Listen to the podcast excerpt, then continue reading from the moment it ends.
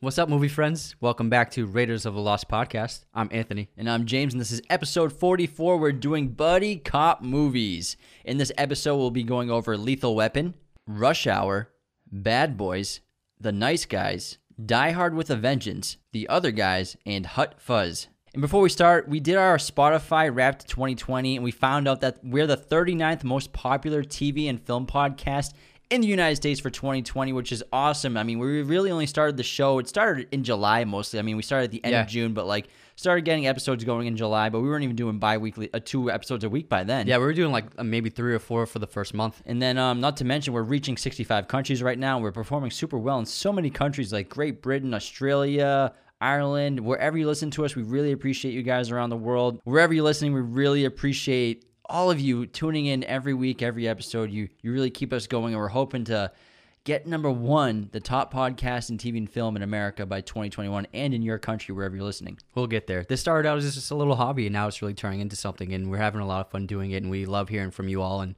we're glad that people are tuning in and enjoying the show. Yeah, and everyone who sent us their their wrapped Spotify 2020 screenshots and, and animations, it was super cool to see. We got like 40, 50 people sent us how how high up we rank in their most listened to stuff in 2020. So thanks again. Yeah, it was very touching.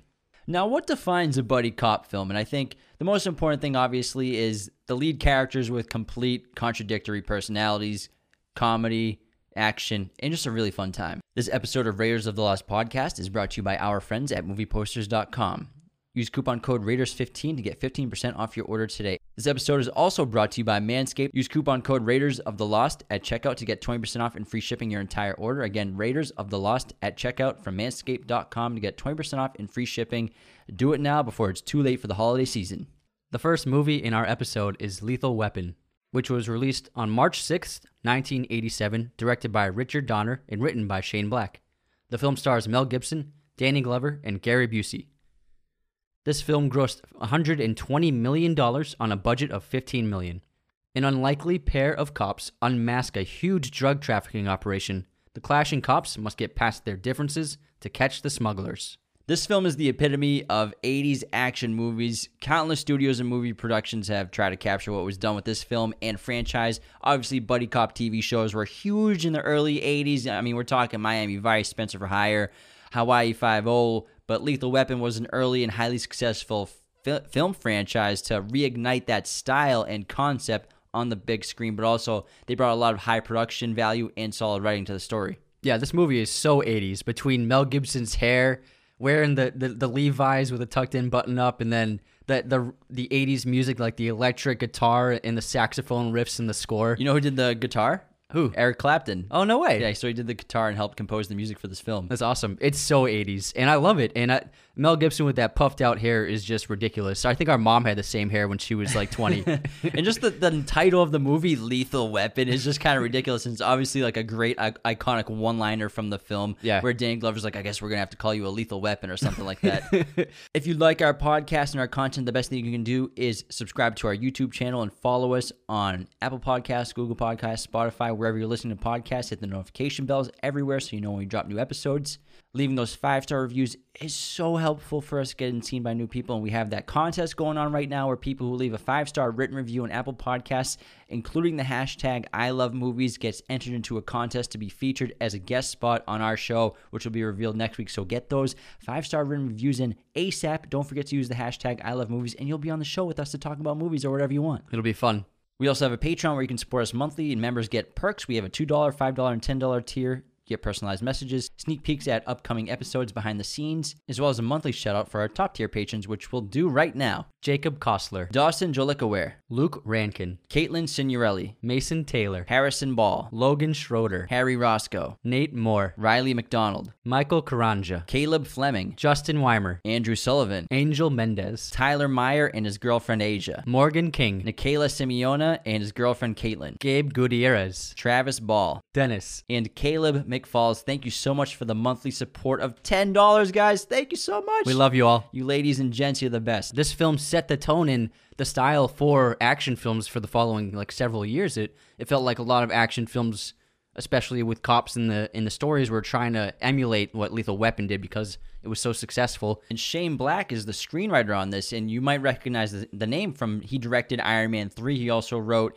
and directed Kiss Kiss Bang Bang, and he also did one of the other movies on this film, The Nice on this episode, The Nice Guys. So he's operates really well in that buddy cop genre because he has such such smart and witty writing and he really understands action and how to tell a story in like a heavy action film and he's all over this movie and he, and his screenplay is obviously fantastic. Danny Glover and Mel Gibson provide some of the best comedic rapport you'll ever see in a movie, specifically a buddy cop movie and obviously it works because they're total opposites. Like Murtaugh is a straight laced family man. He's a good cop, a simple man. Riggs is a wild card full of bad habits. He's also very spirited at times, but he also has a very dark side to him because his wife had died previously before the movie starts, and so he acts erratically and consistently jeopardizes he and Murtaugh's lives. And basically, he kind of acts like he has nothing to live for, and also that he's willing to put his life on the line in any situation.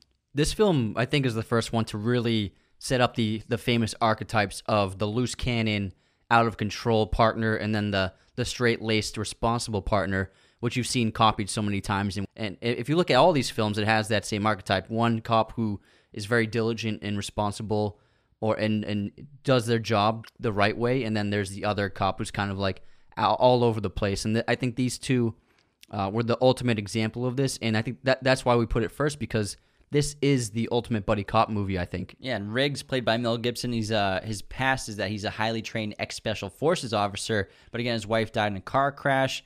He's obviously very depressed. He's an alcoholic. He's beyond reckless, borderline suicidal, and we have that really intense, emotional suicide, almost almost suicide attempt with the handgun, which.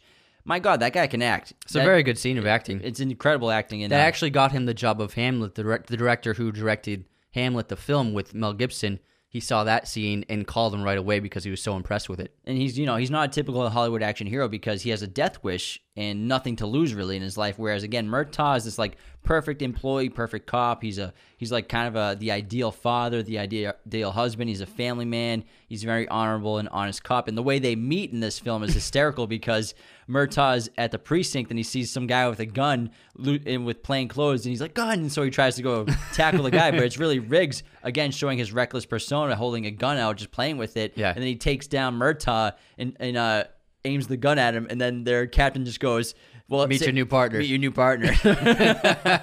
so it's just like ridiculously cliche way to meet like the two partners, and it's funny, but also shows their personalities and their characters. You want to know something crazy about Mel Gibson in this movie is that he was 30 years old in this movie when they filmed this movie. 30 years old. That's pretty nuts. He looks like he's 45. but also he looks old and young at the same Yeah, time. Yeah, he looks a lot older than he is. I, I couldn't believe it. I, I would have guessed at the least he was like 37, 38 when they filmed this He's movie. He's probably been ripping butts since he was like 12 years old, dude. he, he just has like a very mature uh, adult face, I think. And I love this character because he's not badass for no reason. Like you get so many characters, especially in the 80s and 90s, where they're just badass, like hot shots, and there's nothing more to it. They're just two dimensional. But he's he on the surface he's badass, but like you said, he has a death wish, and he's he's literally putting himself into situations where he can get killed without actually pulling the trigger himself. And it's the characters that that really drive this story. Like all these buddy cop movies, it's the characters that work the best. And seeing them both dealing with their struggles in their relationship, Riggs deals with his pain and trauma, while Murtaugh struggles to do with what struggles to do what is right with his new partner by his side. And his obviously his partner has unorthodox methods to the things that they have to do. They fight, they scream, they laugh, they cry. They actually build a really memorable and beautiful friendship throughout the film. This episode of Raiders of the Lost podcast is also brought to you by Manscaped, the leaders in men's below the waist grooming. Manscaped offers precision engineered tools for your comfort, obsesses over their technology developments to provide you the best tools for your grooming experience. We've used everything. I'm telling you, this is legit stuff. Their their lawnmower trimmer is fantastic. It's waterproof. It has a light on it, so you can trim in low light situations if that ever is a problem for you. Maybe if you maybe if you shower with the lights off, you can go ahead and trim in the shower. I like to shower with dim lighting. Yeah, it's actually nice. Get 20% off your order and free shipping using coupon code Raiders of the Lost at checkout. Again, Raiders of the Lost at checkout for 20% off from manscaped.com. Any guy would love anything from manscaped.com. It's so great. Again, Raiders of the Lost at checkout. Raiders of the Lost at checkout for 20% off and free shipping. And Mur- Murtaugh realizes that uh, Riggs' behavior actually is beneficial to the investigation because they're they move through the investigation and, and learn more things because of how out of control he is because it's it's uh putting them in situations to find new information out. So he ends up going along with, for the ride and, and kind of allowing him to do his thing most of the time. Yeah, we have a couple really good villains. When you need mealtime inspiration, it's worth shopping Kroger, where you'll find over 30,000 mouthwatering choices that excite your inner foodie. And no matter what tasty choice you make, you'll enjoy our everyday low prices, plus extra ways to save, like digital coupons worth over $600 each week. You can also save up to $1 off per gallon at the pump with fuel points. More savings and more inspiring flavors make shopping Kroger worth it every time. Kroger, fresh for everyone. Fuel restrictions apply. In this film, specifically Gary Busey as Mr. Joshua. He's a great villain, and Yeah. this guy, like, he was on fire in the '90s too, especially Point Break and this. Mm-hmm. And uh, Mr. Joshua is like a crazy, solid counter to Riggs, whereas the other guy, the other like head boss, is the counter to Murtaugh. McAllister. To McAllister is a, is a a counter to Murtaugh, and they actually both end up. Spoiler, obviously you've seen this movie. They all they both end up killing the opposite versions of themselves, really, at the end of the film. And this movie can be a little sensational and, and a, a little tongue in cheek, but in a good way. Like the ending, how Riggs does kill Joshua is they they have a huge fist fight in Murtaugh's front yard, and there's like helicopters, and, Shirtless. yeah, shirtless. it's the ra- rain. It's raining, and there's like 50 cops surrounding them in a circle while they fight, and then Riggs just like uh, uh knocks him out unconscious. It's it's just a it's ridiculous. It would never happen in real life, but it's fun. Yeah, a lot of things don't happen in real life like that happen. This obviously the the scenes where Murtaugh eventually Murtaugh's daughter gets kidnapped by the uh, the crime syndicate, the the criminals, and uh, they have to go and try to save her. They end up getting captured themselves, tortured. But then at this scene, it's really cool because we finally get to see like what Riggs is really like. What's his training like? Like we've seen him like obviously he took down Danny Glover and everything, and he's cut, they've chased after bad guys and stuff like that. He's done some crazy stuff, but he like takes out like seven guys with hand to hand combat who have guns in the scene. It's pretty badass. They actually purposely wrote in for the character to have mixed martial arts background. So in this film, it's one of the early depictions in American film of uh, real martial arts, real mixed martial arts like jujitsu, judo, and he's using all sorts of techniques in this scene that they trained for. And it's the first example of a Hollywood star ever training in different martial arts for a scene. That's pretty cool. Yeah. And again, the characters, and just to tie with the music, so we hear two instruments throughout the entire movie. We hear that those like solid like guitar riffs that Eric Clapton's playing, but also we hear saxophone solos, and that's literally much they pretty much back and forth. And the saxophone is basically the instrument for Murtaugh, and then the guitar is the instrument and themes for Riggs. So they both have their own instrument, and they both blend so well with the characters. And what's amazing about this role for for Mel Gibson is that uh, Bruce Willis was originally considered for the role of Riggs, and Mel Gibson was considered for the role of John McClane in Die Hard. And then both films they end up going to the other actor. I think they they're perfect for each role, but I still think that either one of them could have worked for either movie. that could have swapped either way and been totally fine. Yeah. Mm-hmm. it definitely could have. And actually, Mel Gibson he turned down The Fly and The Untouchables in order to do this movie, which is insane because those are very successful movies and well-known movies. Yeah, but they didn't become major franchises, and Exactly. this became a huge. This this made him a superstar. Mel Gibson was still pretty much only known for Mad Max, and even the studio wasn't sure about casting him because he was, like I said, he was 30 years old. He was still pretty young, especially in Hollywood, and and the director and the producers took a chance on him, and this ex- made him explode onto the scene. A ton of people actually considered for John McClane. It was Harrison Ford, Sylvester Stallone, Arnold Schwarzenegger. They all turned it down. I don't know how Arnold Schwarzenegger would have fit through all the all the air ducts and everything that he would have had to travel through in, in Die Hard. And I know a lot of people are upset that we didn't do Die Hard in our Christmas movie, but we're saving that because we're going to do like a classic best action movie episode pretty soon. Yeah, we didn't want to do it two episodes so close to each other. Yeah, and we want to save that so we can talk about it more than that Christmas episode because we were going pretty quick through that. Yeah, and the Christmas one was just pretty much Christmas theme and the Family sense, the family, like the the theme of the movie is Christmas. I mean, we love Die Hard. It's our favorite Christmas movie, but there's Yeah. a reason we didn't put it in. exactly. There's too many guns. on top of how great the movie is in terms of the the comedy, the dialogue, the chemistry between the two leads, there's a lot of great action in this film, and it kind of set the stage for uh, what people wanted to see in action movies afterwards. Because uh, around here, it was Sly and Arnold were were getting big, but they were just like shooting people up with guns and stuff. But with this film, there was a lot of great action set pieces, especially with the car chases, where we got to see really great action, not with just a one man army, but with like utilizing the entire environment of a city and different kind of vehicles and a combination of car chases, explosions, uh, fighting. So I think this was a really a step up in terms of action for for Hollywood cinema. And of course, the classic house explosion. I mean, that's Mm-hmm. all over this genre now because there's in this. which was spoofed really well in the other guys. Overall, Lethal Weapon, man, it's it's an excellent movie. It's it's a great time every single every single watch you have of it. And I mean, I used to watch it all the time. We used to watch it all the time when it was on TV when we were kids. And Mel Gibson and Danny Glover, iconic duo. It's probably the best in the buddy cop genre of all time. And every every other buddy cop movie has tried to capture the magic that these two guys have on camera together. Yeah, I think when someone's making a buddy cop film, they look to Lethal Weapon to see how how they did it in that film because it's so well made. Pretty much a perfect action movie. I, I love it, and it's un, it's rewatchable. In the scene where Riggs is actually contemplating suicide with the handgun, there's actually a bullet blank in the chamber which Mel Gibson was pointing at his head, thinking that it would allow for a greater sense of portraying the scene realistically and dramatically. And man, that is nuts. That would really hurt you if Yeah, you, yeah. if you fired a, a blank at your face. Yeah, blanks are very loud still. Yeah. And yeah, I'm sure he'd have some sort of damage too. This episode of Raiders of the Lost podcast is brought to you by our friends at movieposters.com. Use coupon code Raiders15 to get 15% off your order today. Movieposters.com is the best site to get your movie posters. They have been for years. They're so fun to work with. David's been great from movieposters.com. They sent us a bunch of posters. Obviously, these 11 by 17s for the set are perfect. These are only $10 a pop, plus our coupon code Raiders15 in all caps to get 15% off. Again, $8.50 a poster. That's such a good deal. It's a perfect gift for the holiday season. So I recommend if you have movie people in your life, family members that you need to get gifts for, get their favorite movie poster. Obviously, they have more than 11 by 17s. They have mar- they have larger designs, original designs, framing, backlight, canvas, plaque designs, a bunch of original artist designs on there. So check out movieposters.com. Coupon code Raiders15, all caps, to get 15% off your order today.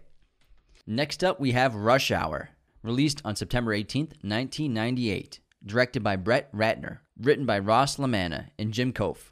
This film stars Jackie Chan, Chris Tucker, Tom Wilkinson, Tzi Ma, and Ken Leung. This movie had a budget of $33 million and a worldwide box office of 244 million. After a Chinese consul's daughter has been kidnapped, a talented Hong Kong inspector goes to LA to rescue her. Much to his dismay, LAPD Detective Carter, a man who hates the idea of having a partner, is assigned to aid him. Despite their differences, they work together to save the young girl. Rush Hour is such an iconic buddy cop film. It has a, a great blend of comedy and, and action, and it's just a really good time. It's very fun. And most of all, it introduced America to Jackie Chan. Rush Hour is m- might have been my favorite movie when I was like 12 years old. I love this movie. I watched, watched it it every lot. time it was on TV. I put it, we put it on.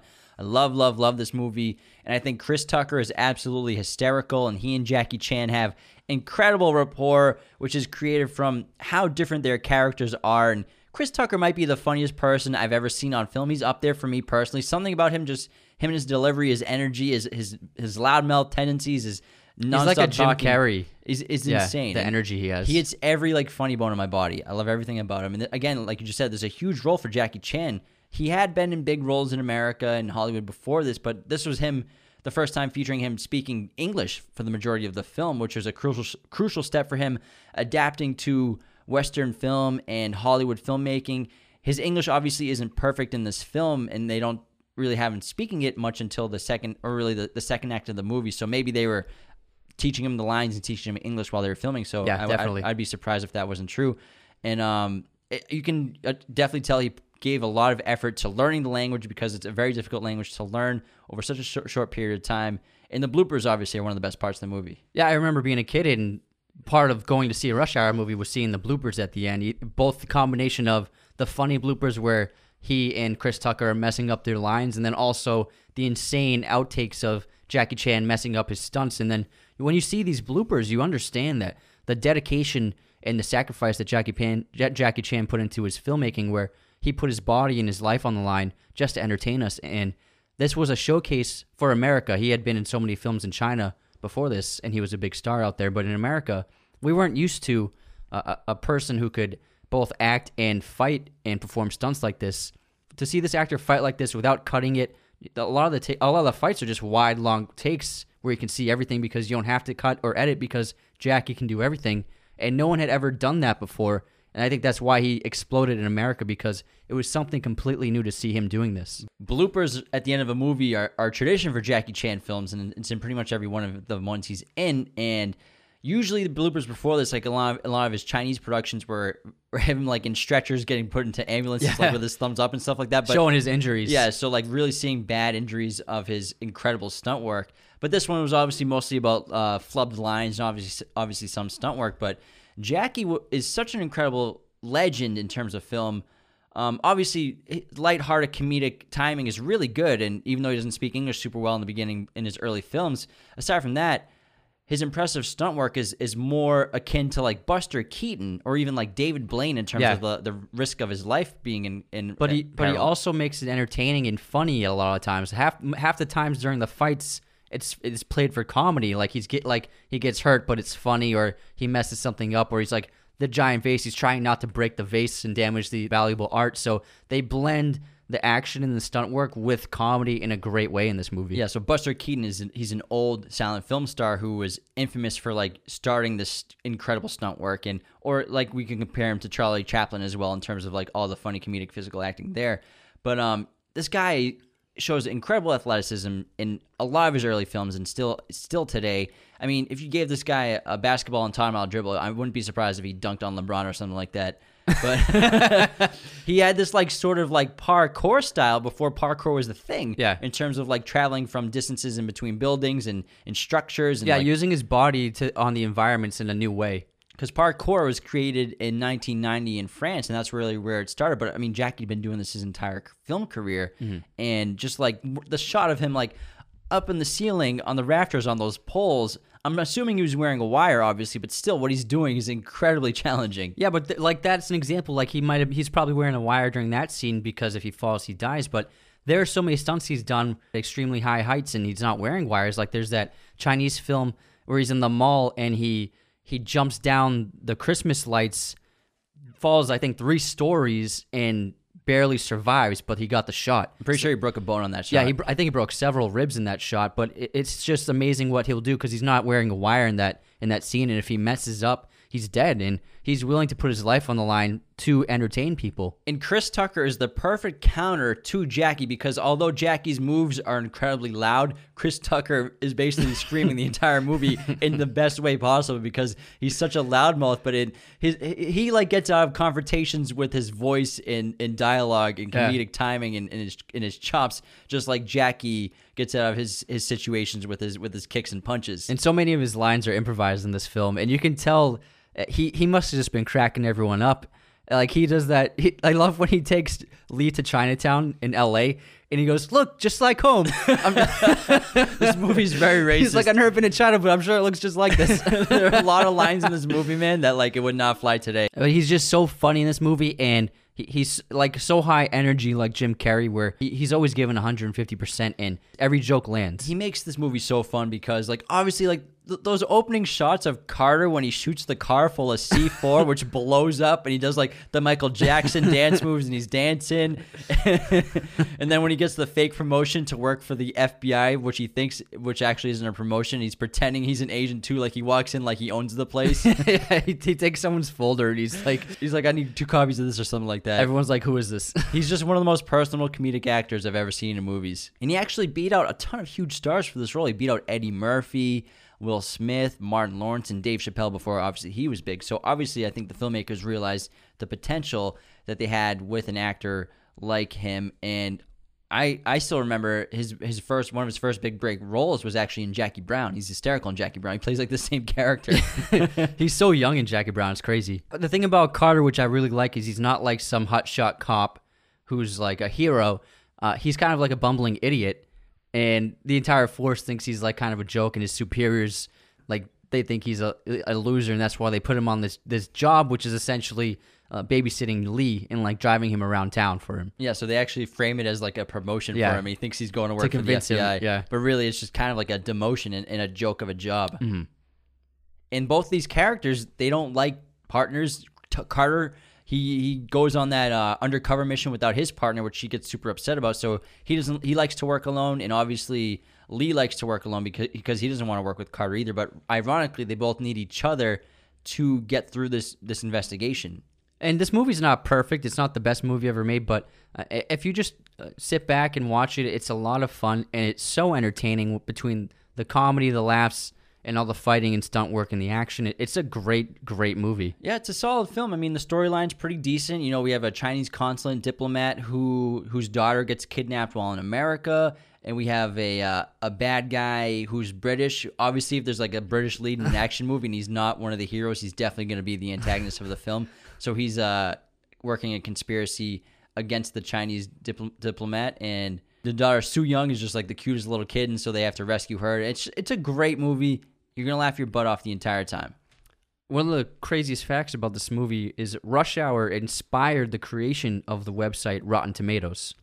So the the, the founder of Rotten Tomatoes is a big Jackie Chan fan, and he built the website Rotten Tomatoes originally to collect all of the reviews for Jackie Chan's movies in time for when Rush Hour was released. And so he put together this website, and the film came out, and the website became so successful that it turned into what it is now, Rotten Tomatoes. So you can thank Jackie Chan for Rotten Tomatoes. Thanks, Jackie Chan. And the ending's great. We have that climactic uh, tapestry slide when when uh, Yeah, yeah. Lee jumps from the ceiling and Carter catches him, and then the, he slides and, and lands into him and kisses him. And Carter's like, "What are you doing?" He's like, "I'm trying to be thankful." He's like, "Be more thankful to my nuts." and the ending on the plane, just like them, and they setting up the sequel in China, and I love Gefilte it. fish. Gefilte fish, and it's just great. And I love the sequel. I love the entire franchise. Yeah, as growing up, these films were always a lot of fun to see. And then after this, like we would see like all of Jackie Chan's movies, like Shanghai Noon, Shanghai Kid, all, all of them. He became one of our favorite actors, and he you uh, after this film came out, you went to see a Jackie Chan movie. You went to see the next Jackie Chan movie, so he became a global phenomenon starting with this movie. which is incredible for someone who didn't speak English when he moved to America, and then just became the one of the biggest action stars in the history of cinema. Mm-hmm. And fun fact about Jackie Chan: despite all the wealth he's acquired, which is quite a lot from all the filmmaking he's done, he uh, once he dies, he's going to give away all his money to charity, and he won't leave any of his money to his son as an inheritance. And he says that he's doing it because if he's smart enough and capable enough, he'll be able to make his own money. He's saving all the money his dad gives him right now. He's dad, dad, can I have a hundred bucks? And just saving his allowance. Next up, we have Bad Boys, which was released May 7th, 1995. Directed by Michael Bay, written by George Gallo and Michael Barrie. This film stars Will Smith, Martin Lawrence, Téa Leoni, and Joe Pantoliano. This film grossed $141 million off a budget of 19 million. Miami Dade detectives Mike Lowrey and Marcus Burnett blow a fuse when $100 million worth of heroin is heisted from station headquarters. Internal Affairs gives them five days to track down the stolen drugs before they shut down the narcotics division. Bad boys, bad boys. Oh, what you gonna do? What you gonna do when they come for you? Bad I love Bad Boys. I've been singing that song since I was like eight years old. I love it so much. And this is actually Michael Bay's first feature film to be released in his immense filmography. And Michael Bay operated in the music video world very successfully for many years, making music videos for very popular artists around the world before tackling feature films. And you know, Bad Boys, again, his first directorial release. And he brought that aesthetic and edge from the music video genre, which he kind of helped create, which is, you know, music videos are very edgy, edgy productions, to create this popular style that he's been using throughout his entire career. And Michael Bay started out in advertising before he started making music videos, and he came to prominence because he's actually the creator of the Got Milk ad. No so, way. So Michael Bay created the concept of Got Milk. That is genius. He's a really smart guy. I mean, I know a lot of people give him flack for his style, over stylized and and uh, cliche written, but I, I like his movies. He's very successful and an effective filmmaker. I mean, his movies have grossed over seven billion dollars, so he's clearly doing something right. So you can't really talk too much smack about someone that that's that's that successful. They can be a little dumb at times. That yes, they're full of explosions, but ultimately, if you look at him as a, as a director, he's a very talented visual director. You, you can compare him to like Zack Snyder, where they just have an immense uh, gravitas to their filmmaking. And he, if he created his own signature style, which not a lot of filmmakers can do. If you watch a Michael Bay movie, you know a Michael Bay movie just by the way it looks and the way he films his in the way he films it. And uh, are his movies Oscar contenders? No. Are they entertaining and visually stunning? Yeah. Not every movie has to win an Oscar. That's the most important thing. When you watch a specific movie, you got to know what you're signing up for. And when you're putting on Bad Boys or any of these buddy cop genre, buddy cop films in general, you got to know what you're signing up for. And if you don't, if you go into a movie expecting to hate it, you're gonna hate it. Big, big surprise there. the thing I love about obviously Bad Boys is is the characters again. You know, we have uh, Martin Lawrence and, and Will Smith. We have Will Smith's playing Mike Lowrey. Mike Lowrey. Mike Lowrey. Mike Lowrey. And Will Smith, one of the all-time acting goats, one of the best ever. In the 90s, cemented him as a star and a global icon, starting with Fresh Prince of Bel-Air and his TV show that started in the early 90s, then his budding film career, which was basically started with Bad Boys. He was in movies, but Bad Boys launched him into Men in Black, Independence Day, Enemy of the State, Wild West, plus his hip hop career too going on at the same time. Bad Boys was that major film that catapulted his career and helped Will get all of those big roles. Will Smith had been in some some supporting roles in a couple of dramas actually, and he was he showed that he had some real acting chops. And obviously, there are some dramatic uh, moments in The Fresh Prince of Bel Air, uh, but he's he's a great comedic actor uh, naturally. And then Bad Boys showed that he can lead a film. They originally had Arsenio Hall in mind for this movie, uh, but he turned it down. And then they went to Will Smith, and I, I think that Will Smith has so much charm and personality and charisma. And the moment he was given a chance to lead a movie, uh, you knew that he was going to be a star. Yeah, I mean Martin Lawrence, he's a comedy legend, but again, it's Will Smith who's the superstar. But not everyone ages like Will Smith, which is why Martin Lawrence still isn't really getting as much work as he used to because he's a legend, I swear. I love this guy. I love me some prime Martin Lawrence, especially the 90s. He's blown up. He also had his TV show, Martin, which was a great show, and that Yeah. got him some stardom. Uh, Blue Streak is hilarious. Martin Lawrence's pizza delivery scene in Blue Streak Yeah, yeah. kills With me the- every time with the teeth and the converses dances. and the dance moves. And last time I left this pizza here, it magically disappeared. Disappeared. I can't leave it over there with Shamu. So this guy is absolutely hysterical in every scene he's in, and these two just have such amazing chemistry on camera. Yeah, the bickering between them two is just hysterical. It's like they're they're a married couple half the time, and uh, uh, they have they draw off each other so much. And apparently the script was horrible, and so Michael Bay would just ask them to riff off each other and, and come up with their own dialogue on the spot and improvise a lot. So a, a, a large portion of the dialogue in this film, Will Smith and Martin Lawrence improvised.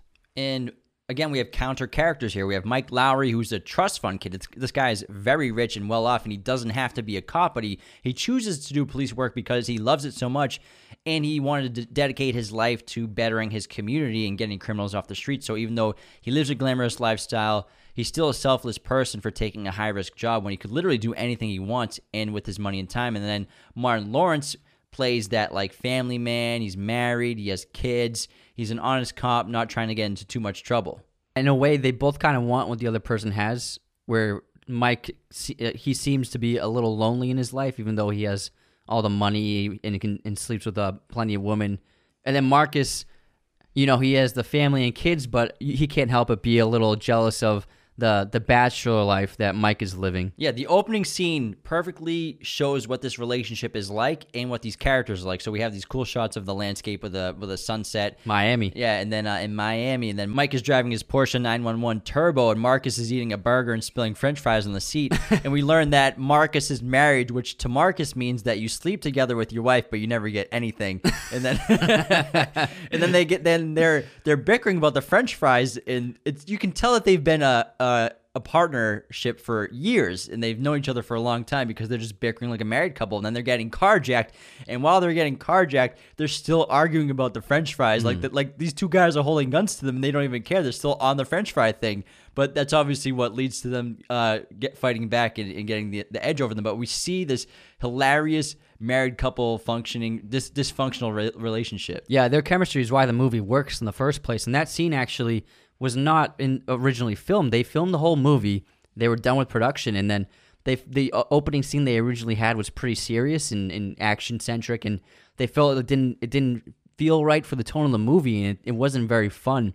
And so several weeks after the movie wrapped, they actually rewrote the opening and they filmed this scene and then they felt that it was a better introduction to the relationship because they they learned that the strength of the movie was the relationship between between this pair. And again, it's not the greatest movie ever made, but I think it's a solid plot. We have an inside job of a of a heroin bust that the drug evidence gets stolen from the police headquarters, and the entire department is going to be dissolved unless Mike Lowrey and Marcus Mike Lowrey. Mike Lowrey find the drugs, uh, or else and because internal affairs is involved, and they're going to shut down the department. Yeah, and I think Joe Pantoliano is hysterical in this movie as like the pinnacle of angry captains of police forces in movies, and he's just he brings so much energy and and he's hysterical. And I think he's in the new one. I'm, I'm curious. Yeah, he's in it, yeah. yeah, he's still their, their boss, and he plays a great boss. And there's that scene where he's chewing them out while he's he's shooting basketball, and then he keeps missing, and he's like, "I was making I was making them all in before you two showed up." and we have uh, Tchéky Karyo, who plays a villain in a lot of movies. He's actually super effective as a villain. as Uh, the uh, the foreign villain. yeah, He's, he's even in James Bond movies in Goldeneye. He plays like a Russian ambassador, I think. Uh, but he has also just positive, great characters in The Core and The Patriot. But he's an awesome actor. He's French, but I think he was born in a in one of the in an Eastern European country. But he's he's got that great French accent, and he's menacing on camera. He plays like this mastermind that that planned this heist from the headquarters to get the heroin. And then Téa Leoni plays Julie, and this is her big major breakout in film as well. And uh, you've seen her in uh, in plenty of things if you don't recognize her by name. And now she has her own show, Madam Secretary. But I think she's always been a really strong supporting actor in all the films she's been in. basically her character witnesses a murder uh, taken out and carried out by the people who robbed the police headquarters and she's involved in this giant crime conspiracy now and it's funny because she has to hide out with mike lowrey but marcus is at mike lowrey's apartment when she goes there because it's her friend was uh, connected to mike lowrey. So she had never met Mike. yeah, but she knew who his name and knew where he lived, and we have this hilarious uh, short part of the movie where Mike and Marcus have to kind of switch roles, and this is funny because it kind of flips the buddy cop genre on its head, where we finally get to see like what these uh, contrasting partners actually really think about each other and feel like about each other because as they're impersonating each other, they just get in quips of of the other person while they're acting out as that other person. Yeah, they're like belittling themselves, acting as the other person. It's so funny. Yeah, it's a pretty good time. I like it a lot. But obviously, and there's the funny scene where she's in the apartment and, and photos of, of Mike are all over the apartment. and, and Mar- Marcus, she asks Marcus if he's gay. He's like, no, no. uh." He's like, I just have photos of my friends, which obviously is a Seinfeld episode, but it's still funny. Yeah, it's a good joke. It it, it hits real hard. And uh, I, one of my favorite parts about this movie is the score. It's one of those great '90s action scores, and it's actually by Mark Mancina, who did uh, Con Air and Speed, and he kind of like defined the the music of the '90s action. And it's just like got those like cheesy synthy riffs that like now you can't nowadays they wouldn't work, but back then they they were the best music for these kinds of movies. Yeah, they have a really good playlist too. I'm pretty sure there's like a Tupac song on the on the movie too. Oh yeah, they had a whole uh, slew of artists make a, a record together uh, and released it as the Bad, Bad Boy soundtrack. They didn't actually release the comp- the composed music for the film at all. They just made uh, a mix of, of different songs. Yeah, and this is my favorite Bad Boys of the trilogy. Obviously, the production value isn't as high as two and three, but I mean, this is the original. The, the other two try to capture it. It's obviously over stylized at times and a little much sometimes, but I love it and I love the characters and really getting the origin of them and like the start of their story. And it's just a timeless movie for me. Yeah, it's sometimes you just gotta turn your brain off and watch a movie, and if you do it with this one, it's always fun and entertaining, and that's all you ask for sometimes. Next up, we have The Nice Guys, released on May 20th, 2016. Directed by Shane Black. Written by Shane Black and Anthony Bagarozzi. This film stars Ryan Gosling, Russell Crowe, Angourie Rice, and Matt Bomer. This film had a budget of $50 million and a worldwide box office of $62 million.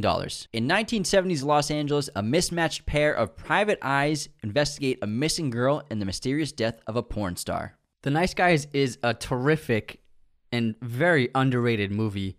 Uh, it's got such fantastic comedic performances from Russell Crowe and Ryan Gosling, and it's just a great time. It transports you to the 70s uh, in the seedy parts of LA, and I just adore this movie. It is criminally underrated. Ooh, nice. I don't know how it only made $62 million. Again, I think it's because I can tell you why. people don't see original movies anymore. It's that, but also I think it's the studio's fault with the date they were they chose to release the film because the Nice Guys came out the same time that Captain America: Civil War and Neighbors Two were out, and so those two films I think had the same audience as the Nice Guys, and I think most of those people were just like, let's go see the new Captain America movie. So I think if they had released this on a different date, it would have made a lot more money. Maybe because man, when I saw, when I, I didn't even have to see a trailer to know I was going to see this movie. I mean, Shane Black, we talked about him earlier, Lethal Weapon, and before this, he made Iron Man three. So he's a great writer, a great director, and this movie, it's it's near, dare I say, a perfect film. Pretty damn close. Uh, the comedy again is on point. It's an incredible script, and it seemed to pull off the overused Hollywood like witty banter, witty one-liners that we see pretty much in every movie now. That's kind of like the new style that we see in a lot of mainstream films, but he did it in such an effective way, and the performances specifically of Ryan Gosling in this he is so freaking funny and he really shows in this film. Specifically his physical comedy in this movie Yeah. is hysterical. I mean i love the scenes where he he cuts his wrist on the glass when he tries to break into the into the door. He's like that's a lot of blood. That's a lot of blood. And he passes out. And then uh jackson breaks holland's arm. I love that because he's he's trying to grab his arm and Ryan Gosling's like, no, no. And like, and then uh when uh Holland's taking a deuce and then Jackson interrupts him and he, he's trying to keep the, the door open with his foot and then the cigarette falls down into his pants. And then the scene where he, he drunkenly falls down that hill and he finds that dead body when he lights his cigarette. His his silent reaction of terror and trying to call to somebody is it's so perfect. yeah, and I um, my favorite one is when um they're in the shootout and and and Healy doesn't have his gun. And, and March has a gun, and he's like, "Quick, throw me a gun!" So he throws a gun to him, and he throws it through the window. and fun fact about that dead body that he finds is actually Robert Downey Jr. in a cameo role. They put a beard on him and covered him with blood. So if you look at that movie again, that dead body is actually Robert Downey Jr. No freaking way. Yeah. Which makes sense because obviously he's homies and buddies with Shane Black, and Shane Black is is a big part in Robert Downey Jr.'s comeback career because he put him in Kiss Kiss Bang Bang in 2005, which was a really great movie. And it was a big movie for Downey coming out of prison, and he was not getting that many big roles. And was that his first lead role. His first lead role or co-lead, if you want to call it, and that led to Iron Man. I love Gosling's character of March in this film because it's so against type for him, where uh, March is just like an idiot and he's like an hapless private detective. He half the time it doesn't seem like he even knows what he's doing. He's he's a coward. He screams or cowers whenever there's like danger or violence, and he he's he whines like a baby when when Healy's about to break his arm. And I think it was just so refreshing to see uh, Ryan Gosling play a character like this. And with Shane Black being the writer, we see a lot of similarities between Lethal Weapon and The Nice Guys, I think, with the characters specifically. If Holland reminds me of Riggs, they both have a wife who had passed away previously. Unfortunately for Holland, it's a really sad situation because his wife died in a house burning, their house burning down, and and Holland has this disability where he can't smell, which Shane Black uses effectively in in you know traumatic and comedic situations at the same time. Yeah, because when he first tells uh, Jackson about it, Jackson laughs at him. He's like, "Oh, you're a detective and you can't smell. This keeps getting better." But then he he turns it upside down and becomes a very tragic uh, part of his of his life. And they're both depressed from this, obviously, the recent death of their spouse, and he's also an alcoholic and unstable at times. But unlike Riggs, who's you know a highly trained person, Holland is terrible at his job as a private eye, and he, he's very morally low as a person because he has no problem taking advantage of that of that old senile woman who says her husband's been missing ever since his funeral. Even though he's in an urn above the fireplace, He has no problem taking her money. Yeah. And Russell Crowe is a great contrast to him because he's a, a morally ambiguous character because he seems like a, a good guy for the most part and he tries to do the right thing for the most part, but he also does some shady things. Like, first of all, his job is he beats people up for a living and he sends message by sending messages to people for other people. And I think that he, he, he kind of is the hero of the movie until at the biggest moment where he purposely kills that, that blue face guy and, and, and uh, suffocates him on the road, and he lies to uh, Holland's daughter, telling her that he died on his own. So I think that was a, a morally gray area where uh, the character he has a very dark side to him, and for the most part he keeps it hidden. But there are, are flourishes of that for sure. And speaking of Holland's daughter, um, she's played by Angourie Rice, who's awesome in this role, and she's one of the funniest parts of the film. And she has a bunch of great scenes that she kind of steals, and ton of great dialogue. And I think she's somebody to keep an eye on for the future in film. Yeah, her and Gosling going back and forth with each other is really great and entertaining. And she's like a very mature person for her age, and seems to be more adept at at Holland's job than he is. And then they have a great villain, Johnny Boy, in this movie, played by Matt Bomer, is just terrifying because first of all, I think Shane Black was really smart where Johnny Boy doesn't show up about until about an hour, 20 minutes into the movie, but before he shows up, people just talk about him. Like people keep hinting at Johnny Boy and saying that he's coming and that the boss hired Johnny Boy, and you're like, who is Johnny Boy? And then when he starts doing his job, you see how dangerous and lethal this guy really is.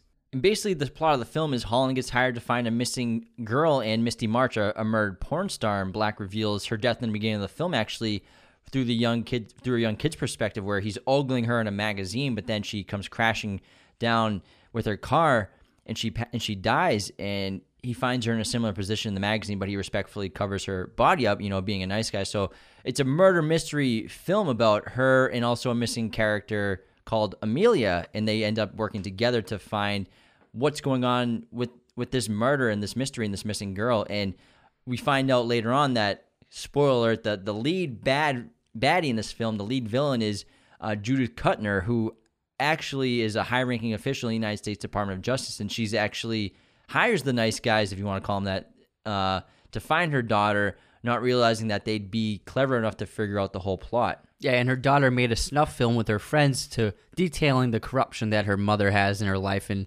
and the whole plan is to release the film during a, a big automobile showing. And this movie's so good. I mean, every every joke hits. It's all fun dialogue. It's hysterical. The the chemistry between Russell Crowe and Ryan Gosling is off the charts. They're so good together.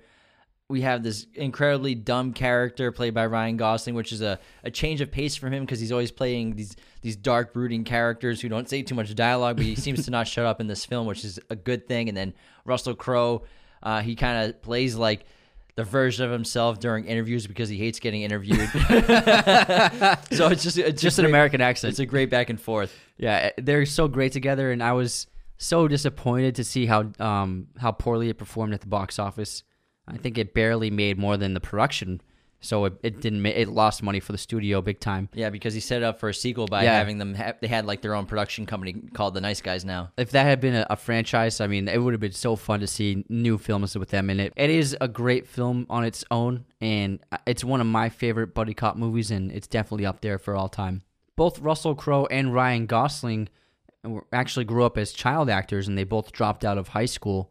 And ironically, for how talented the both of them are, neither of them ever had formal training in the craft of acting. Next up, we have The Other Guys, released August 6th, 2010 written and directed by Adam McKay and co-written by Chris Henchy. This film stars Will Ferrell, Mark Wahlberg, Eva Mendes, and Michael Keaton. It grossed $170 million on a budget of 100 million. Unlike their heroic counterparts on the force, desk-bound NYPD detectives Gamble and Hoitz garner no headlines as they work day to day. When a seemingly minor case turns out to be a big deal, the two cops get the opportunity to finally prove to their comrades that they have the right stuff. The other guys is an ultra parody of the buddy cop genre, which allows this over the top, ridiculous humor. But it also features like legitimate heavyweight actors. I mean, Marky Mark, he's an Oscar nominee. Will Ferrell is just a great uh, comedic actor. Eva Mendes is awesome. Michael Keaton, freaking Batman, Oscar winner. Damon Wayans, cameos from Dwayne Johnson, Samuel Jackson, plus Derek Jeter's in there. So like, Steve Coogan's in it. yeah, so we have some legit stars in this movie. Mm-hmm. On paper, it shouldn't work, but it's just so funny because Adam McKay is actually a very talented and, and a fantastic director. If you've seen Vice, it's his best movie, and he also made The Big Short. So he doesn't just do comedy. This is one of my favorite collaborations with him and Will Ferrell. They actually met on the set of SNL. Adam McKay was a writer on SNL, and he and Will Ferrell got along really well. They had similar senses of humor, and they would write sketches. So a lot of Will Ferrell's sketches on SNL were co-written by Adam McKay. A lot of the characters were co- co-created by Adam McKay. So they've actually had a very long, flourishing friendship. The thing with the other guys, it's obviously not the best movie ever made, and it gets a lot of hate. I mean, It like- does, It's like six. It's like got a six rating on uh, IMDb, which is pretty low. But I mean, the other guys, it knows what it wants to be, and you have to go into this movie accepting that. You can't go into the other guys expecting to see terrific writing and an amazing plot. This is just a bunch of actors having a blast on camera, and if- you open yourself up to it, it's so fun. And just look at the posters. It's Mark Wahlberg and Will Ferrell like jumping in the air, firing guns. It's just ridiculous and over the top, and that's what the tone of the movie is. Because this essentially this movie is it just subverts all the cliches of cop movies, where you have the loose cannon, out of control cop Mark Wahlberg, and then the goody two shoes uh, uh, Boy Scout cop Will Ferrell. But they're dialed the notches to eleven for each of them in both regards, and It's just they and they set up each scene where they allow the actors to improvise and just have fun and see what happens with each scene. And there's so much comedy in this movie that you can tell they just they mind from doing the scene over and over again. And I just uh, this film just cracks me up. Like it's got such such great moments like the good cop bad cop scene It's the bad cop, yeah, worst cop. Yeah, I thought it was bad cop, bad cop, and then because because Wahlberg is just like being kind of a jerk, and then he's like, "I'll speak to him. He seems reasonable." And then Will Ferrell just starts screaming. He's like, I saw what you were doing. I'm like, I don't know how I'm going to top that. and the, the whole opening of the film is just the most ridiculous satire Yeah. on over the top action movies and buddy cop hero movies. We have Danson and Highsmith, who are celebrated despite destroying everything in every every every case they have. They they they destroy the city and they cause twelve million dollars worth of damage over a guy who has a quarter pound of weed. and it's played by Sam Jackson and Dwayne Johnson. And I wish I wish the marketing team didn't include them in the trailer because you can you imagine going to the theater Not knowing that? and not knowing that Sam Jackson and Dwayne Johnson are in the first ten minutes That of this would movie. that would have been amazing. And their characters are so funny because like they're in the precinct and they, they're wearing like gold medals. yeah, he's like, "Don't talk to me. If I want you to talk, I'll shove my hand up your ass and I'll move your mouth like a puppet." He's like, yes, sir. Yeah, absolutely. and their characters just show like the over arrogance and extreme hubris of these action stars who think they can do anything and they they jump 30 stories from a skyscraper thinking they'll land in bushes fine and they die yeah, they they play that Foo Fighters song. There goes my hero. and they fall and they just smash into the pavement. it's so great because it's like all right our a squad's dead now we need like our d squad because they're not even the b squad they're not the c squad they are like the b squad and they we, they have to become the a squad now And Alan, I, it's so funny. I think he's one of Will Ferrell's most underrated characters because he's so innocent and, and naive and, and like a such a goody two shoes, but he has such a dark past. How he was he used to be a pimp named Gator. gator don't play that Gator don't play that. and also, it's just like the most the most ridiculous sequence in his backstory. And then also there's the fact that for some reason incredibly hot women are gravitate towards uh, Alan for absolutely no apparent reason at all. and he has a completely disproportionately attractive wife with eva mendes who Yeah. terry's in love with Yeah, and his ex-wife Christina. and he's always belittling eva mendes He's like, "You look like trash." and then terry's just hysterical too by mark Wahlberg. i think one, this is one of his early comedy roles This is his first comedy role. first This is comedy his role. first comedy. so he actually did a really good job because obviously ted's great as well too but I, this Yeah. is before that yeah, he made Ted. He, now he's done Daddy's Home. He did Instant Family. So he he found this new genre that he's actually very good at and also very successful at. Yeah, he's really fun in it, and uh, he's this. Again, he's kind of like Riggs, where he's like a highly trained, Yeah. skilled officer, but he has that horrible mistake where he shot Jeter in the leg. Imagine where you'd be in your career if you hadn't shot Jeter. It's so funny. It's ridiculous. And Jeter has a cameo in this where he shoots him in the leg. You know, what my probably my favorite part of the movie is when um Steve Coogan's character, the the villain, he, uh, they go to his office to to question him, and then he just starts bribing them with tickets to different things. Like he they get Lakers uh, floor seats. He's like, Jersey Boys or Mamma Mia? then it cuts to Jersey Boys and the cucumber water. wow, I was really uh, looking forward to the cucumber water. Obviously, like the plot's not the best in the world, but it doesn't matter because it's all about setting it up and they're they're having fun with it, which is what's important. Like it's it's all about just being entertained, and this movie is endlessly entertaining. and again, we if you open yourself up to every movie, that's the thing. You don't have to connect with the movie. You don't have to uh, personally relate to people in movies. If you just open yourself up to a story, no matter how ridiculous it is, you're gonna have a good time if it's something like this. Exactly.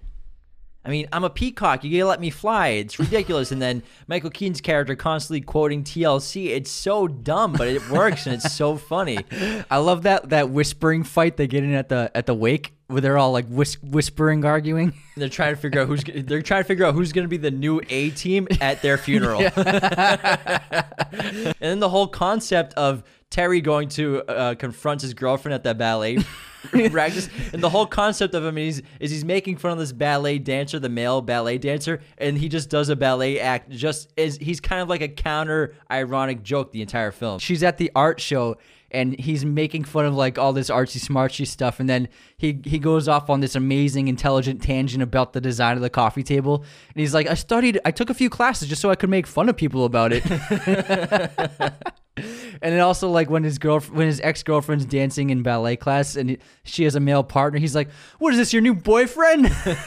he's like, "Is this guy bothering you?" He's like, if you're with me, you don't have to be here shaking it for for dollar bills. Terry, it's ballet class. it, it's just funny. I mean, we could go on and on with the jokes in this movie, but it's just nonstop funny. If I mean, I get that not everyone loves Will Ferrell movies. I get not everyone loves Mark Wahlberg, but you know what? I love them both, and it's obviously the characters that make this movie like any buddy cop movie that we're talking about. It's all about the characters, and they they kill it in this movie, Yeah. and they have awesome chemistry. Exactly. This movie's just a good time, and if you open yourself up to it, you'll laugh your ass off. I mean, they talk about homeless orgies in a Prius. Come on. and then the, it ends with closing credits that Adam McKay, of course, had to put in, where it features cleverly animated financial facts uh, talking about the recent financial meltdown, which uh, was definitely meticulously researched. Oh yeah, this film came out right after it, so it was very relevant because the villain was involved in that kind of scheme. Die Hard with a Vengeance, released on May 19th, 1995, directed by John McTiernan, written by Jonathan Hensleigh and Roderick Thorpe. This film stars Bruce Willis, Jeremy Irons, Samuel L. Jackson, and Graham Greene. This film had a budget of $90 million and a worldwide box office of 366 million. A mysterious terrorist targets recently fired NYPD Lieutenant John McClane while playing a deadly game with the citizens of New York City. John McClane and a savvy Harlem store owner team up to stay one step ahead of the terrorist. This might be my favorite movie in this episode, and it's easily the second best Die Hard movie. And you could argue it's as good as Die Hard, the first one, because this movie is a perfect action film, and it's got great characters, a fantastic story, another excellent villain, thrilling set pieces and action scenes, and it's everything you paid for in a Die Hard movie. I think why it's so good is because it wasn't supposed to be a Die Hard movie. This is a script called Simon Says. It had nothing to do with John McClane or the franchise in general, but they ended up adapting it into like a John McClane story. So the real writer of the screenplay, Jonathan Hensleigh, he had he let them adapt his screenplay to work with the characters created by R- Roderick Thorpe. So that's why both get credit on the script. And I like this movie because Die Hard one's I think the, the, one of the most perfect action movies ever made. Die Hard 2 is very good, but they ris- raised the stakes even more in this film. Um, and the script is actually very good. Yeah, I think in terms of the stakes, it's just it's not just that, but also I think there are two big changes in this movie for a Die Hard movie. Where first of all, you pair up John McClane with another character, especially one who's much different from him, and that adds a lot of depth, opportunity for uh, character moments and character building, and it's also pretty funny at times. And then also, this film is not centered in one location. The first film, obviously, in Nakatomi Tower. The second film at the airport. So I think they were believing that the Die Hard movie had to be set at one location, but ultimately Die Hard works because of John McClane. And so with this film, there is no location, it's just New York City. So they expanded the scope of the movie and of the idea of a of a Die Hard film. I think that adds the strength to this film. Also, we finally get to see John McClane in New York City. Exactly. He's in his natural habitat, which ironically he had never been in in the first two movies. And since coming back to NYPD, his character has become a mess. He's been transferred back to NYPD. He's been suspended. He's become an alcoholic, and his, his wife has left him. So this guy's had a, a rocky couple of years. And also, I think the best part of the film is it's it's a very clever script and fun for the audience because it makes you think. I mean, we have these great fun riddles, and we're on this mystery with with uh, McClane and Zeus trying to help figure out what these riddles mean, and they're so fun to try to decipher for yourself. Even though some of them you can't, but some of them you actually can work out. That bucket one, I'm always uh, sometimes I'll think of the bucket one. I'm like, how does that? How does it work again? I know it. You want to hear it? So this is the water jug riddle. How I would solve it. So you have a three gallon jug and a five gallon jug, and you need to make exactly four gallons. You fill the three gallon jug and pour it into the five gallon jug. You fill the three gallon jug again and pour two of its three gallons into the five gallon jug, leaving one gallon left in the three gallon jug. Empty the five gallon jug. Pour the one gallon of water remaining in the three gallon jug into the empty five gallon jug. That five gallon jug will now have exactly one gallon. Fill up the three gallon jug again fully, and then pour that into the five gallon jug, and you have four gallons total inside the five gallon jug. Nice. This script is so fun and it keeps you guessing and it's endlessly entertaining and it also has a fantastic twist because the first half of this movie, we think that Simon, we learn that he's Hans Gruber's brother and we think that Simon, his whole plan is a way, as a, a sick, twisted way to get back at John McClane. And so we think this whole um, game they have playing and all all the bombs he has placed around the city is all for John. But ultimately, we learn halfway through the film it's all a distraction, which is keeping the the authorities busy so that he and his team can rob the Federal Reserve Bank in New York. So it's this brilliant, amazing setup where it's not just random terrorist attacks. Simon is just like his brother. He's a he's a brilliant thief. And the thing about the riddles and everything, they're fun and they seem to the characters that they're super important, but really they're kind of pointless because no matter what kind of riddle he creates, they're basically almost pointless to solve them because no matter what, Simon's going to create destruction. This is shown perfectly where they pretty much solve one of the riddles, but they're a little late. But then he also says, You didn't say Simon says, so he does it anyways. So basically, they're all futile in a way because he's going to create this destruction because he needs the distraction. It's just to add to the distraction. Also, it's, I think it's just a way to torment McClane at the same time. Yeah, exactly. He's he's, he's killing t- he's killing two birds with one stone. And Sam Jackson is fantastic in this movie. An- another one of his first early major roles, and I think he's excellent as Zeus, and he brings a lot of character and depth and entertaining um, humor and just wisecracks. So he's very similar to John McClane, but they clash, which is a lot of fun. Yeah, Bruce is obviously great and reliable, reclaiming his role as John McClane, but Sam Jackson, he truly shines in this movie. He steals pretty much every single scene that he's in. He brings so much energy to the role. And obviously, I, every time I see this, I can't help but see that he based the look and personality off Malcolm X. Obviously, the glasses are very similar. They have similar builds. Their hair is short. Um, plus, he has the very bold racial justice dialogue constantly throughout the film. The producers initially wanted Laurence Fishburne for this role, but uh, Fishburne wanted more money than they were willing to pay. And so they weren't sure about hiring him. And then the producers heard about Sam Jackson in this movie, Pulp Fiction, which is coming out and so they were like, okay, let's see this actor in this film that just premiered and make a decision. And so they watched Pulp Fiction, loved Sam Jackson so much in that film that they decided to offer the role with the support of Bruce Willis, who co starred with him in Pulp Fiction. And so because of that, uh, Laurence Fishburne lost out on the role of, of Zeus. Ironically, Laurence Fishburne was Quentin Tarantino's first choice to play Jules, but he turned the film down because it wasn't a leading role, it was a supporting role. Yeah, I think we've talked multiple times all the roles that Laurence Fishburne has turned down, which Yeah. is insane. Yeah, he ended up making it, obviously, with The Matrix. And so Simon's biggest strength and weakness are both his arrogance, and that's clear towards the end of the film when McClane and Zeus are tied up on top of the bomb on, on the boat, and he's finally getting and, and Simon's getting away, and he he tosses the aspirin at McClane, thinking, "Well, whatever, he's gonna die anyways. Here's this this aspirin." But the aspirin leads McClane and, and Zeus and the cops after they escape the bomb to Simon and where the rest of the bad guys are. Yeah, John McClane, he's a lot smarter than everyone thinks he is, and he shows it with a scene like that. And we have this epic ending battle of a helicopter versus a helicopter, which is nuts. It's a great action sequence. It's obviously over the top, but hey, this entire movie's over the top. Most of what you see in this movie is practical effects. Yes, there is some CGI, like the water in the tunnel. That's a CGI shot, but but for the most part, all the explosions, all the crashes, all the stunt work, uh, it's all in camera, practical, and I think they did a fantastic job with this movie. And because they had a, a large budget, they were able to really put everything they wanted into this film. And I think the reason why this movie works so well is because John McTiernan, the director of the first Die Hard, made this one. He didn't make the second film, but he made this one. So you can see his strength as a director is what made a difference between the, the second and third film. And the way that John McClane and Zeus meet is pretty wild. It's it's uh John McClane is asked by Simon to wear this very racist racist sign on his body in the middle of Harlem, which obviously is going to get him into serious violent trouble if Zeus doesn't step in and they end up getting attacked by by the locals in, in Zeus's neighborhood, but he manages to save him. And this causes Simon to want Zeus to be a part of all of these riddles and part of John McClane's team. And even if they don't answer the phones together, then it doesn't count as them solving the riddles. They actually had nothing written on the sign when they filmed this, and because they didn't want to offend anyone, because it's a very offensive uh, uh, phrase that's written on the sign. And so on set, it was blank, and then they CGI'd the text a- afterwards in post production.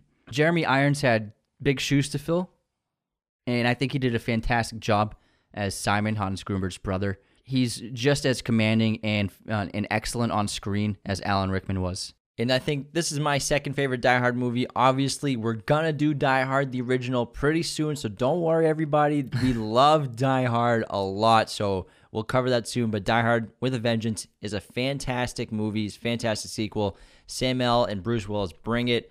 Jeremy Irons is great. Awesome plot. Awesome action. It's a classic. Next up, we have Hot Fuzz, directed and written by Edgar Wright and co written by Simon Pegg. This film stars Simon Pegg, Martin Freeman, Nick Frost, Jim Broadbent, Olivia Colman, and Timothy Dalton. This film grossed $80 million on a budget of 8 million, so it was a big hit. Hotshot police officer Nicholas Angel smells foul play when the residents of a sleepy Somerset village start to die in terrible accidents. Something's afoot, but can he and daft local police officer Danny Butterman find out what it is? Hot Fuzz might be the best movie on this list. It's Edgar Wright, and Edgar Wright is a genius filmmaker. I understand not everyone likes his movies. It's a particular sense of humor. It's kind of like Wes Anderson films. But I'm not even kidding when I say Hot Fuzz might even be his best movie and might be the best in the Three Flavors Cornetto trilogy, which we will do a full episode on those three movies at You some could definitely point. argue that. Um, I don't care if that makes me sound biased, but Edgar Wright needs to be appreciated for the incredible and unique filmmaker that he is. And of course, this script, like usual of all of his movies, it's very clever. Every single joke lands. It's very well shot. Cinematography is on point. It's stylized. Amazing editing and, and cinematic style of Edgar Wright is is loud in this film. Simon Pegg proved that he can lead a movie. I just love every single thing about this movie. Yeah, and this movie is it's both a spoof and an example of uh, expressing their love of action movies because yes, this is they're subverting the genre and and this whole film itself is a parody of the buddy cop action movies, but you can tell that they really loved these films and they also uh, showed their love for it. And Edgar Wright is is so smart with his filmmaking, and my favorite way they parody the action films is uh, Edgar Wright takes that super fast paced editing that that you see in action movies when characters are like gearing up for a firefight and it's like all these close-ups of them Like loading guns in and, Commando. yeah and gearing up with these guns and, and all these bullets and then he takes that editing cliche and he he puts it in the most mundane situations which is so funny the whole point of Hot Fuzz is to pay homage and parody buddy cop movies and over the top action movies of the 80s and 90s, but it's so fun to see it with British roots and characters in a British voice with a English filmmaker. And Edgar, you can say, he pokes fun at a lot of these movies, but really he's embracing them. Like this, the scene where they're talking about Bad Boys or Point Break, and he's like, "No, which one do you want to watch first? And then he's like, "You never shot your, your gun in the air and screamed ah," and then he ends up doing it in the movie. yeah like So- that's his biggest dream yeah, and he, he does it. It- It's so fun, and it really makes you feel like you're part of the story and in, in on every joke because the way he writes, it's like constant like inside jokes with the characters and with the audience, and you just feel part of the story. Yeah, and you feel uh, a little bit of an inspiration from another famous British film, uh, The Wicker Man, where uh, the lead character travels to this small town and, and he ends up finding and discovering that the entire town is much darker and dangerous than he initially thought. He brought into this film that same idea and theme, where all the residents of, of Sanford are actually part of this group, which is carrying out these murders in order to keep or I mean accidents in order to keep Sanford ranked as the safest town in the country. A really cool fact is that Edgar Wright filmed this movie in his hometown of Wells, where he grew up. So it, I'm sure it was fun for him to make a movie in his own town.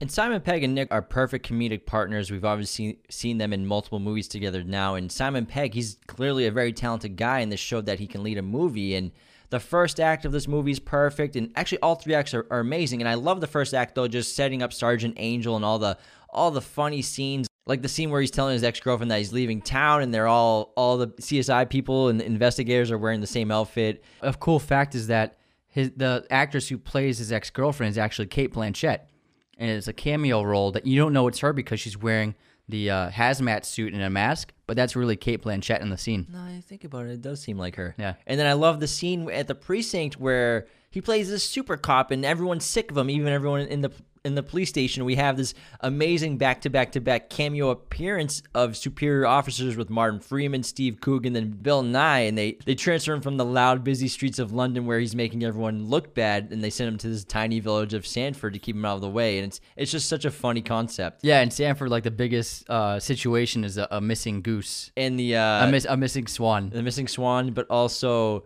um, the human robot. Yeah, the robot. but this movie has some really great gore. Like a lot of all the death scenes, they very graphic. And uh, Edgar Wright obviously loves films with gore, and I, he throws it in whenever he can, and he's really good at it because this movie's a lot of fun. But then it it can be pretty disturbing at times. And uh, Timothy Dalton also is great as the villain in this movie. He is actually a former Bond. He was he played Bond in two movies in the '80s, and people didn't really love him as Bond. He was more of a comedic centered comedic centered performance when he played it, but uh, I think he's a fantastic actor and he really showed how talented he was with this movie. He's also in Doctor Who. He's a big role in that, that franchise too. Yeah, and he's in the show Penny Dreadful, which is really good. He's actually a great actor, and he's awesome in this movie. He's one of the best parts of the movie, honestly, because this film has a great mystery around it. And Edgar Wright, his plot does such an effective job of hiding who the killer or killers are from the audience for pretty much the entire film. And it's a it's a modern who done it with what seems to be at least a dozen suspects, and we don't know who's doing the the accidents and the killings. And it's just there's this weird vibe throughout the entire town where all these people are getting killed, but somehow they're all just being labeled as accidents. Yeah, and this also has this really touching relationship between Angel and Danny, where Angel's kind of stuck with this bumbling kind of fool of a cop, and he's only a cop because his dad is the captain of the police force, and so obviously nepotism. And he's he doesn't really he doesn't fit the bill as a police officer in any way. But ultimately, throughout the film, they do develop a relationship and a bond and a friendship. And there's that funny scene where after Angel beats up that big guy, and Danny finds him, he's like, "Did you say a funny line?" Yeah. After I knocked him out, I said, "Click time's over." yeah, because he hate Angel hates him at first, and all Danny wants to do is be his friend and learn about all the stories of him being a hotshot uh, super cop in London. And then they grow to build this great friendship, and they become best friends. And then Angel needs Danny, and we have these outrageous shootouts, and the action's actually great. But also, I think he just had. I think Edgar Wright's plan was to use as many bullets as possible in this movie because Yeah. it reminds me a lot of, of the old Star Wars films where all the all the people with guns in this movie they're like stormtroopers trying to shoot an important character in Yeah, Star they can't hit. They can't hit anything. And also, one of the best parts of the movie, going back to the editing, is when Angel is gearing up for this big shootout. He must load like 20 different guns. It's just gun after gun after gun after he's, gun. He's riding a horse. He's got so many bullets and guns strapped to his body. It's absolutely ridiculous. But it's so funny. But Edgar Wright, we'll we're gonna do a whole episode on this guy, and we'll do the three three flavors Cornetto trilogy. But he's such a great director because he these little sequences that you don't really notice when you're watching it, that just bring him to a new level. Like for example, just his his sequences of time passing. So when Angel gets reassigned to the new town, he has Edgar Wright has this great uh, montage where he's carrying his plant. He's at the train station and he has just quick daylight, nighttime, train, boom, boom, boom, new place, and it effectively shows. It tells the story of him traveling in like ten seconds, and it's it's artistic and highly stylized, and it's just got Edgar Wright written all over it. Yeah, it's just a bunch of jump cuts cut together, and you get the entire gist of what happened. And like you said, it wastes no time at all, and you don't have to say anything else. And it's so much better than him. Uh, typically, what a director would what they would just cut to him at a train station Or and he's riding there. a train or riding a 10 train for like, and it's, and that's boring. But he adds so much flavor and so much energy to his editing, and it makes it so great. Another fun cameo in this film is Peter Jackson, and he actually plays the Santa Claus in the opening of the film who stabs Angel in the hand. I love when Danny asks him, "Has he ever been stabbed before?" He's like, "Oh, it was like it was the single most excruciating, painful experience of my life." and like all Edgar Wright movies, just so many great one-liners, such great writing. The action is really good, and you see just so much skill from a young director in this film. And obviously, it's it's translated to a very good career. And I don't think this guy has made a bad movie. I don't think he'll ever make a bad movie. Thanks so much for tuning into episode 44 of Raiders of the Lost podcast. Subscribe to the YouTube channel if you haven't. Follow us, hit those notification bells, sign up on Patreon, and thank you so much for tuning in. We really appreciate you helping us make 2020 a great year. On to 2021, we're on to big things. Follow us on Apple Podcasts, Google Podcasts, Spotify Podcasts, wherever you listen to podcasts, you can find us. Support us on Patreon. Don't forget to enter the contest by leaving a five star written review with the hashtag I love movies included to be a guest on our show. Enter that contest. It's super easy. If you don't have an iTunes account, just make one. You can even download on PC or Android, it doesn't matter.